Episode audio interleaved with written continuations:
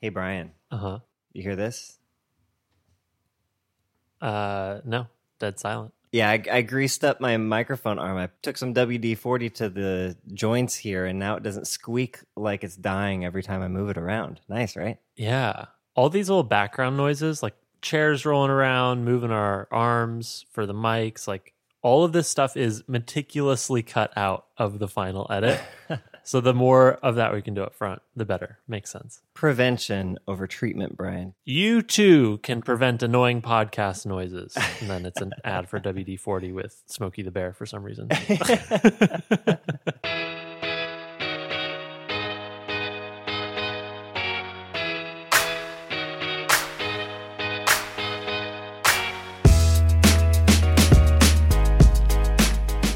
Whoa, whoa, whoa, whoa, welcome to episode 400 of the Design Details Podcast. I'm Brian Lovin. And I'm M- M- M- Marshall Bock. Welcome back for another episode, the 400th ep- ep- ep- episode. and we are trapped, trapped, trapped, trapped.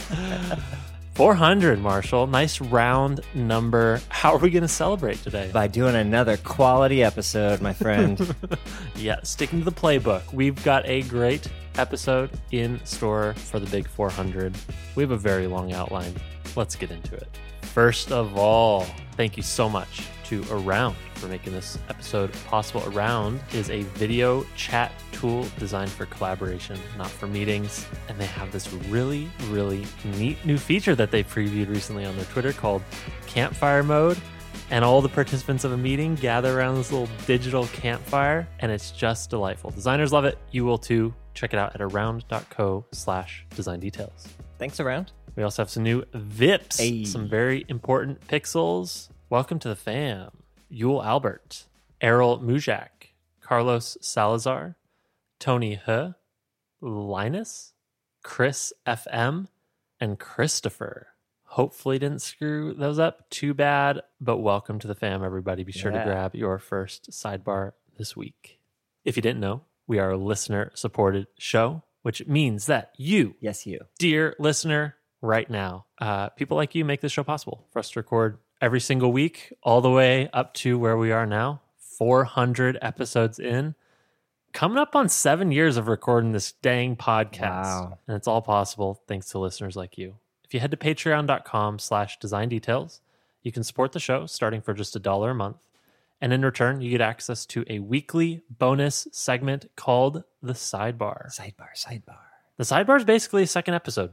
It is uh, a full extra segment. We answer an extra listener question, or we do uh, an event review. Last week we covered Google I/O, or for example, today we're going to talk about something a little tangential to design. We're going to talk all about money, how to make it, how to think about it, uh, especially as we see more and more designers making more and more money. Uh, it's important to think about how to use that money well. So we'll be talking about that in today's sidebar. If that sounds interesting and you want to get access to all of this bonus content going forward, please consider supporting us at patreon.com slash design details. It's just a month. It's just a Pokemon. Sorry, I All didn't. right. Yeah, I guess I didn't jump in. Good list this week, Brian. You're going to have a good sidebar. But first, Brian, let's get into this main topic.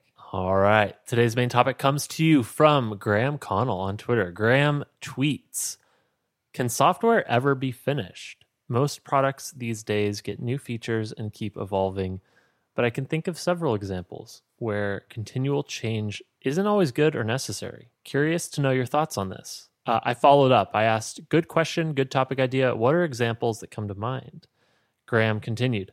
Uh, there's a case to be made for hobbyists in music production software. For example, they know how to write a song, and if the software keeps changing, it actually subtracts from their experience because they have to relearn stuff. Another follow up tweet came from Graham saying a few examples also come to mind. Something like a writing or notes app where it's more powerful to build muscle memory than getting used to new features, like IA Writer, or utility apps like a white noise generator. And then we also got a little tweet in here from another listener, it sound looks like. Bajan Johnsik, hope I didn't butcher that too bad, says, I think great examples are the Reddits and Craigslist of the world, where the user base is so against the change that it would almost make them leave the platform. Okay, so TLDR, Marshall, Yeah. can software ever be finished? good question. Depends on the software, and I think Uh-huh. Graham's kind of uh, set us up here really nicely with with this kind of dichotomy of how software can go. Like there's some things that need to evolve that you need to keep adding features to them, either because they were incomplete to begin with, or you need to keep them new, whatever that happens to be. But there's other software that will, as Graham says, not benefit from that, actually have it as a detriment. If you change things, add things, move things, that's bad. And the users will revolt for one reason or another, either because it's super hard to learn or because they don't like the look of it.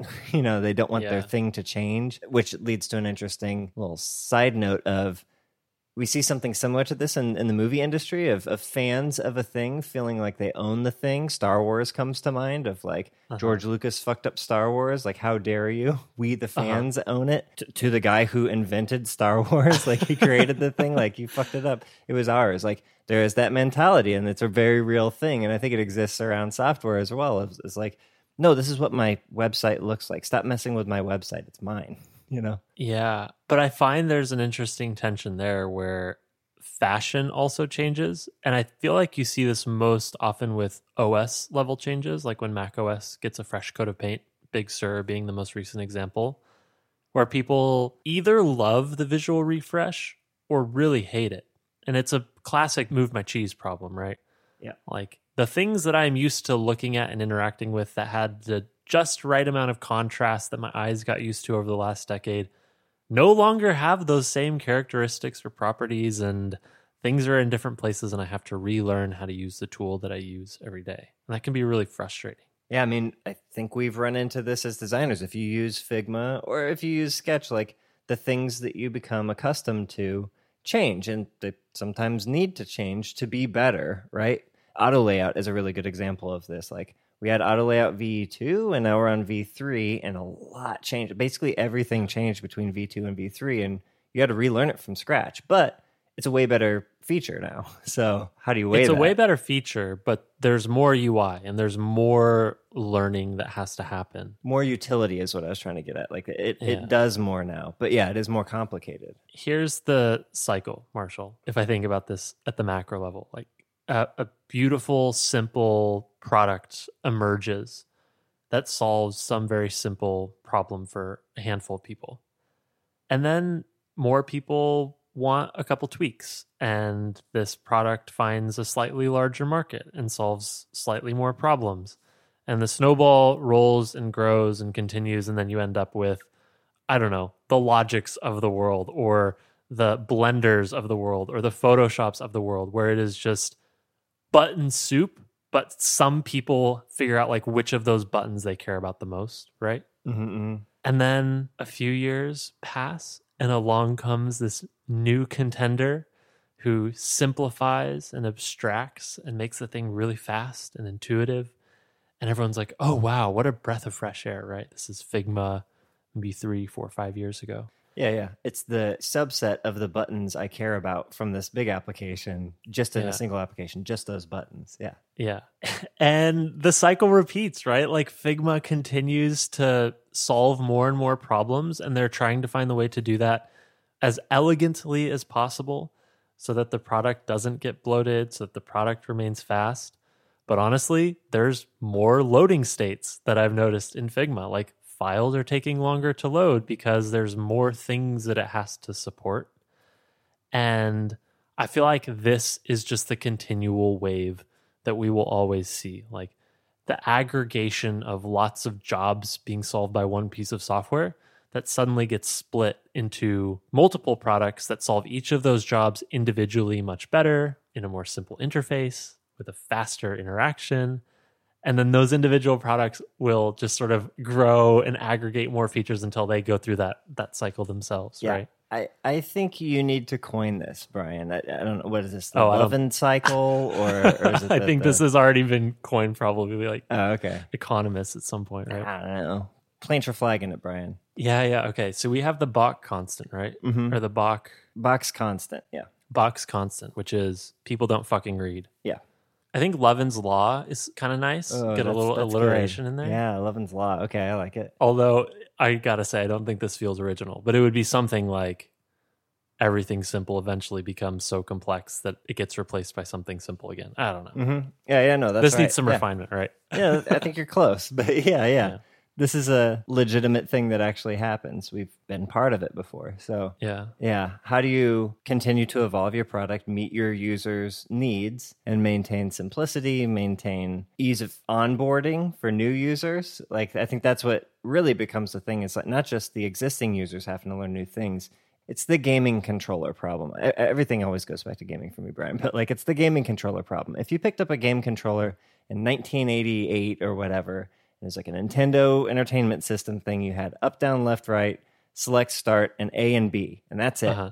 If you pick up a PlayStation 5 controller today, it is incomprehensible. There is so much going on. It's still got all that original shit plus like 10 times more things you can do, including gyroscope shit with like six axis and like springy triggers and shoulder Uh-huh. buttons. There's just so much shit going on. You can't pick it up today and feel confident as a new user that you're going to, it's almost prohibitive to new users, you know? So, how, how do you avoid that as you grow? Yeah. I mean, like part of this is just backwards compatibility problems, right?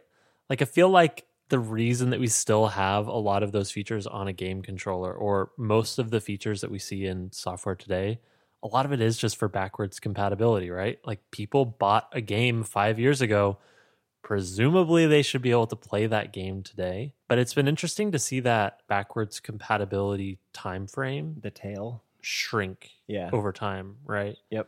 I think Apple is okay at this, where the latest versions of iOS will go all the way back and support perhaps like a iPhone 6 or something like that. Yeah, yeah. But even if you think about that, that's like what, eight years of supported hardware, Yeah. which is not a lot. And that's an eternity in technology years, but yeah. It's yeah, yeah. But like factor in all the iOS versions, factor in all the app versions, factor in the uh, evolution of the programming languages, right? Like Objective C, Swift, Swift UI, like all this stuff has emerged. I actually wonder, even if you had the most simple app, like uh, I think the example Graham put here was like a white noise generator. Even if it's feature complete, it probably can't last more than 10 years without some sort of change, right? One, because it will probably be running on platforms that people no longer use, like super old versions of iOS. You would have to update the app to run on later versions of iOS. But also, like the hardware will evolve where perhaps these things aren't even compatible with old chips, right? Like we're going to go through this evolution of the M1 Max from Intel. Mm-hmm. And at some point, like, I don't know, they'll have to maintain backwards compatibility for some amount of Intel apps, but not everyone. And the apps that don't change and evolve are just going to be dead. Maybe software could be finished, but I don't think it will last forever. And just as a thought exercise, uh, this isn't original for me. I saw this posed by someone else, perhaps on Twitter. It was something like, How would you make a website that you knew could exist 100 years from now? And if you really think about that question, it is very, very hard to answer. How would you ensure that some website content will be available for people 100 years from now? Your great grandchildren. Yeah. For example, even just the basic stuff, right? Like, where is that website hosted? What is the domain name it's available at? Who is paying for that domain name 100 years ago, uh, from now? Because domain names are rented, they're not purchased, right? You pay a subscription fee for them, and some registry owns that name. I don't even know how this works, but you don't buy it not to mention hosting whatever the the files will be even if you went all the way back down to the most root primitive web document like just an html file that says hello world. That has to be hosted somewhere. And that host would need to exist for 100 years. And we know that most companies don't exist for 100 years. Uh, so you could maybe try it on okay i'll throw it on amazon. I bet amazon will be around for 100 years yeah, but will the service that you put it on be around for 100 years? Will we still be using Amazon S3 and CloudFront and all this S3 services 100 years from now? Yeah. I don't know. And so, yeah, it's really hard to imagine how we can build software in a way that it's finished and long lived. I feel like in order to be long lived, it has to be considered unfinished at all times. Otherwise, where does it go? Or at least you have to not consider maintenance part of finishing it. you know? Th- yeah. Okay. Oh, yeah. Yeah. Maybe maybe that's a useful distinction: maintenance versus adding new features. Yeah. I mean, how many companies that existed in the 20th century no longer exist, right? Yeah. Like, Yeah. um, like you were saying, Amazon. Like, yeah, maybe maybe that'll exist. But uh, if you watch uh, Blade Runner, there's a huge ad in the beginning when they're doing the big city fly through. There's a huge ad for Pan Am, which is like an airline that no Uh-huh. longer exists. Uh-huh. And it's kind of funny to see it. Like, yeah. if you go back and watch Iron Man, the first Iron Man movie, Tony at the very beginning of the movie makes a reference to MySpace, unironically. Aged super well. Yeah, Uh-huh. that's not an old movie. Like Blade Runner's kind of old, but like Iron Man's pretty recent. 2008. Yeah. yeah, it's already ir- irrelevant. So, yeah, how could you possibly stay on top of these things? And it just makes me think about like if the internet blew up tomorrow, when we rebuilt it, inevitably, what would we rebuild first? Mm, And mhm. those are these kind of slots for our expectations of what the internet provides to us. And, you know, the MySpace thing, like it was Friendster before that, and then MySpace, and then Facebook, right? So, like, there will always be a company that fills that slot. The logo may change, right? Yeah. But, Uh-huh. but the human need for that thing uh, is a constant. So to bring that home to to Graham's point, it reminds me of I guess that this is Facebook lore, but it, when you go to visit Facebook's campus at Menlo Park, they have a big sign that has the Facebook thumbs up like button icon. Mhm. But on the back of it is the Sun Microsystems logo. Hmm. And the story there is something along the lines of they kept the original Sun Microsystems logo because it used to be the Sun Microsystems campus Mhm. As a reminder that big things do crumble. Mm. At some point, Sun Microsystems was the darling of Silicon Valley and was worth like hundreds of billions of dollars. And now it is gone. It doesn't exist, right? Mhm. And I feel like that is the spirit of the software world we live in. Like nothing is permanent. We should expect all things to change and to assume that we could build software once and have it exist forever, I think is perhaps naive.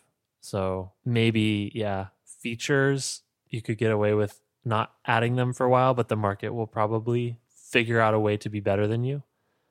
But without at least maintenance, I just don't see a way to avoid this like constant evolution of of working on software. Another point to that too is like in order to be in maintenance only mode, you have to have a rabid community, a, just a super enthusiastic and involved user base that cares about your product very, very much. Otherwise, that's just stagnance and you die, right? Like you have to keep swimming, otherwise, otherwise you die. So new features, better versions of existing features, new things to make it easy for new people to come in, but also exciting for people who've been there forever. Takes advantage of the latest hardware, makes it faster, on and on. Anyways, we got off topic a little bit there, but uh, can software ever be finished? Depends, but usually no. I think I that's no. the answer. Yeah. I say no as long unless you're comfortable with that software dying at some point. Or it has the flywheel of the community has such a strong momentum that it will self sustain with just a little bit of maintenance. hmm Yeah. But great question. Yeah, great question, Graham. I hope we answered it in the way you had in mind. Let us know. All right, cool things time. Cool things. What you got? Oh, I'm so excited for this one. Me too. I think I finished this like literally right after we recorded last week. So we had to save it for a whole week. Yeah. Right. Yep. And that is Project Hail Mary, the latest book from Andy Weir, famously the author of The Martian. Correct. And Marshall, we finished this within hours of each other. Yeah. You started it way before me, and then I caught up and passed Yeah. you right at the end. Yeah, you're an aggressive audiobook listener. Uh, but it was really fun to finish around the same time. We were texting each other our reactions as we finished. I was also texting other people, Sam Soffes, like he and I also had a similar thread. He was giving me updates as he got towards the finish line, and we had these like ending reactions. So th- there was already this like cool social thing happening as I was reading this book. But yeah, man, I, I don't know what else to say. I think if you like sci fi, if you liked The Martian, if you like this predictable flow of problem discovery solution where the solution creates a new problem that has to have new discovery that leads to a new solution that cycle that propels the plot forward to a beautiful conclusion in this case uh, you're going to love project hail mary. I don't know i don't want to spoil anything i don't want to even really tee it up except it's near future sci-fi along the lines of the martian right Yeah, it's it's thematically very much like The Martian. If you liked that vibe, you'll like Mhm. this, but it does something very different within that vibe. I, I want to spoil it so bad, but I can't, Brian. Yeah. Well, here, here we I can make this recommendation. If you haven't started it yet, go audiobook. Um, I think the written version, printed version, would be fine, but the narrator that they got for the audible version of this, Ray Porter, did a phenomenal job. And as you will find when you encounter certain characters in the book, the audio version handles the way the characters speak in such a beautiful, interesting, creative way. And of course, there's accents and just like comedic timing that comes through all of this.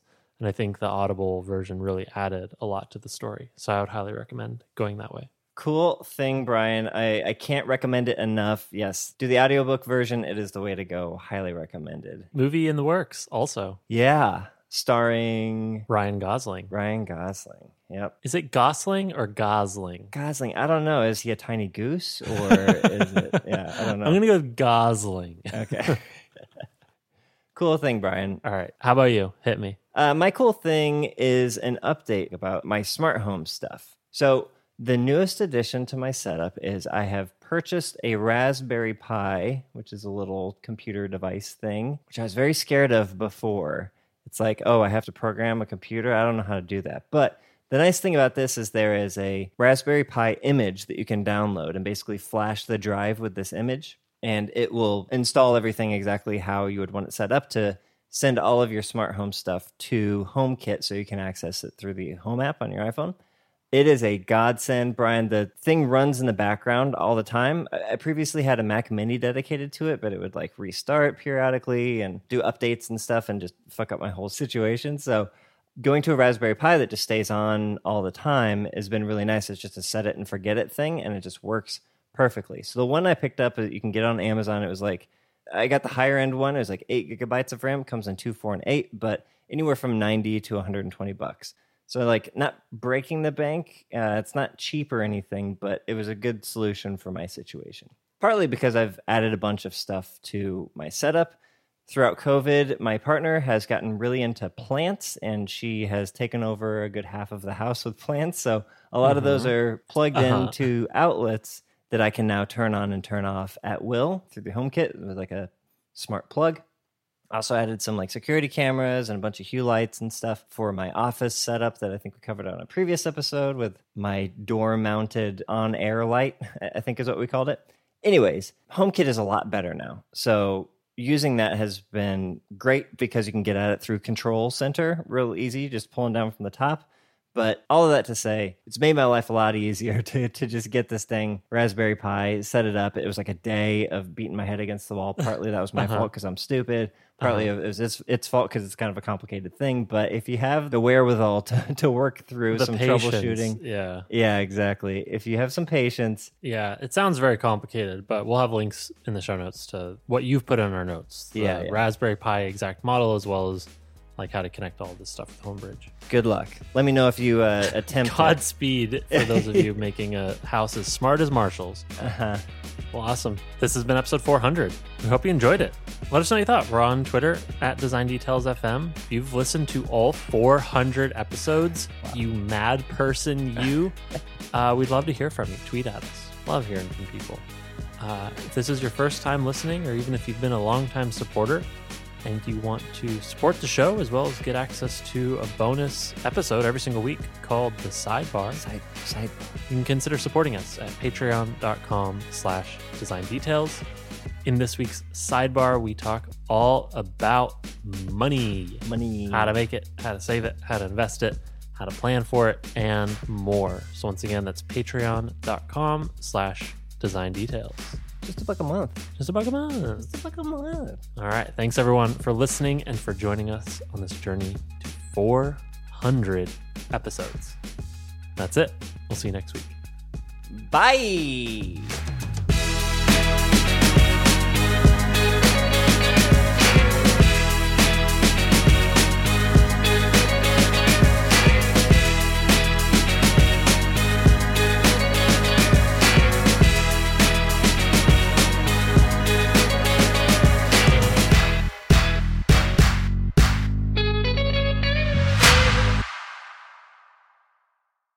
Need to do like the most epic bye. I Mhm. feel like. Yeah. Okay. Bye. It's almost like a Doppler thing. Like, bye. That's awesome. oh wow, Marshall, we've never played with this effect before. Why why are we just now discovering that there's all sorts of funny things we